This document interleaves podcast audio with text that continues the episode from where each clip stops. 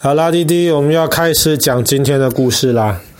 我们知道，一个国家跟另一个国家之间，有时候会有边界。这个边界的意思呢，就是拉开一条线。那么这条线的一边可能是这一个国家，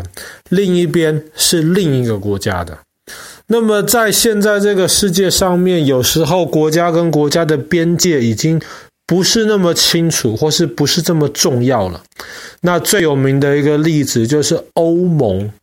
欧盟里面，比方说法国跟比利时，当然有边界，一边是法国国土，一边是比利时国土。但是在实际上呢，在欧盟里面的人，他们从法国去比利时，或是比利时到法国，基本上就跟你过一条马路没什么两样。这条边界虽然是存在的，但是对一般的老百姓而言，生活上面其实没什么差别。但是呢，有另一个极端，就是这个边界非常非常的危险。那么就是我们今天要讲的这个边界，南韩跟北韩的这个边界，正式名称呢，应该叫做两韩非军事区。两韩就是两个韩国嘛，南韩、北韩，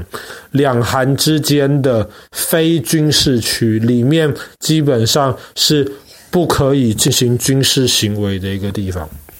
那么这个两韩非军事区呢，基本上大概就沿着这个北纬三十八度的这的这条线，把朝鲜半岛分割成两边。为什么是北纬三十八度这条线呢？大概是，为什么是这条线呢？因为这条线就是当时韩战进行到后来。那么两边就僵持在了这条线附近，所以后来当他们谈判暂时停战的时候呢，就基本上是以这条线为边界。那么另一个原因是你如果看地图上面，你会发现北纬三十八度这条线基本上刚刚好把朝鲜半岛分开成两个面积差不多大的国家。差不多大，不是很精确，但是不会真的差太多，不会说一边一个太大，另一边一个太小。所以，虽然这条三十八度线在历史上或是在地理上其实都没有什么明显的意义，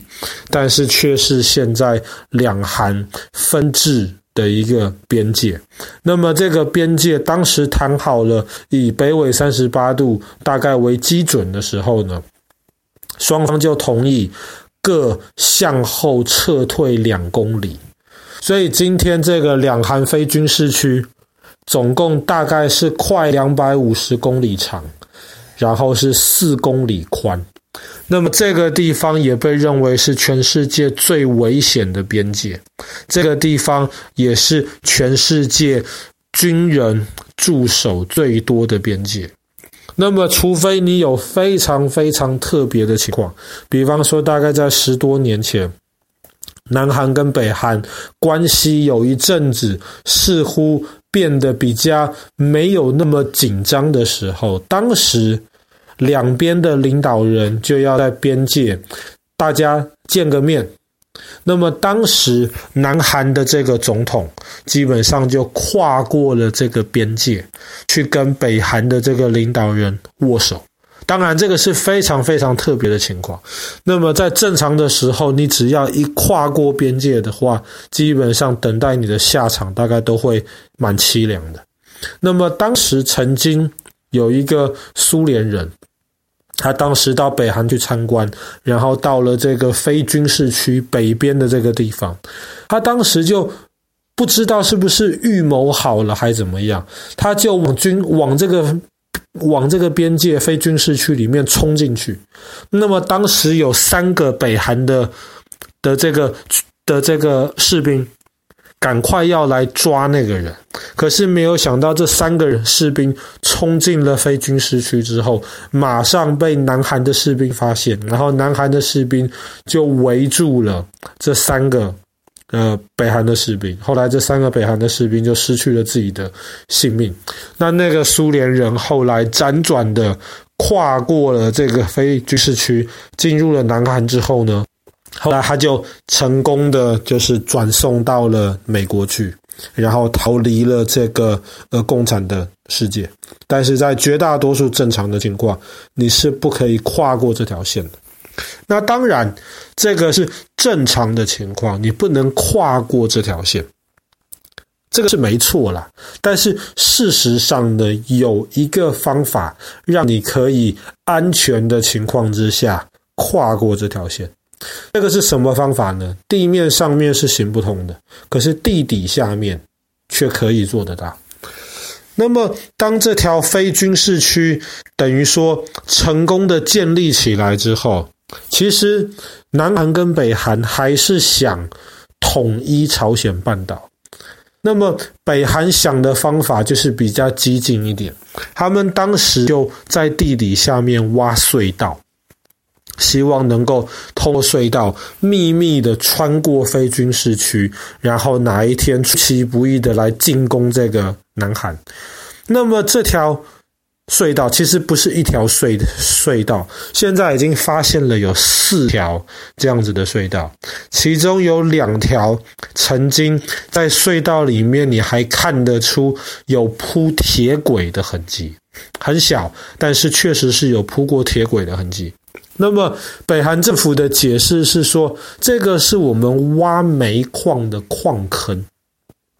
南韩南韩政府不信啊，他就说这个非军事区根本没有煤矿，你怎么会这边会有挖煤矿的矿坑呢？那么，北韩政府当时他们甚至在这个地下隧道的墙壁上面涂了那个黑黑的那个煤。然后说：“你们看，这里明明就有煤矿的痕迹，当然实际上面没有这一回事。那么现在这个穿过非军事区的隧道被发现了四条，但是南韩政府相信可能有十几条。”所以现在美国跟南韩常常还会在非军事区附近进行这个军事演习，其中一个目的就是要把剩下的这些还没有被发现的隧道给找出来。但是其中这个第三条隧道，第三条隧道就在非军事区一个很重要的门店的附近。那么这个地方呢，观光客是可以下去参观的。当然你可以参观，可是你不可以在里面照相。那么，如果你愿意下去的话呢，你要先报名，然后你会先经过一些卖纪念品的地方，然后你就可以进入地下的隧道，在那个隧道里面，你就有机会穿过这个南北韩的这个边界，但是大概就两百六十多公尺而已。这个隧道的尽头呢，已经被南韩政府用水泥厚厚的堵住了。就是不让这条通道将来有机会再来被北韩的这些军队来使用。那么在非军事区里面，其实还有一些其他有趣的一些设备，比方说，好，里面有一个高尔夫球场，这个高尔夫球场的三边都是地雷区。这也被称作是全世界最危险的高尔夫球场。当然，这个高尔夫球场我们老百姓一般是不可以到里面去的。这个是供给当地在这个非军事区把守的这些士兵，让他们有一个稍微休息的一个地方。那么，在非军事区里面，其实还有一些房子。这些房子主要呢是让士兵驻守的地方。但是在南北的这个边界上面，还有一栋特别的房子，这条房子就正好盖在这个边界上面。为什么房子盖在边界上面呢？这个是当时南北韩双方要谈判的时候，他们想要坐下来面对面谈。那么在你的土地上面谈，或是在我的土地上面谈，好像都不太对。他们就决定了，边界上面盖一个房子，谈判的主要那个桌子就正好放在这个边界这条线上面。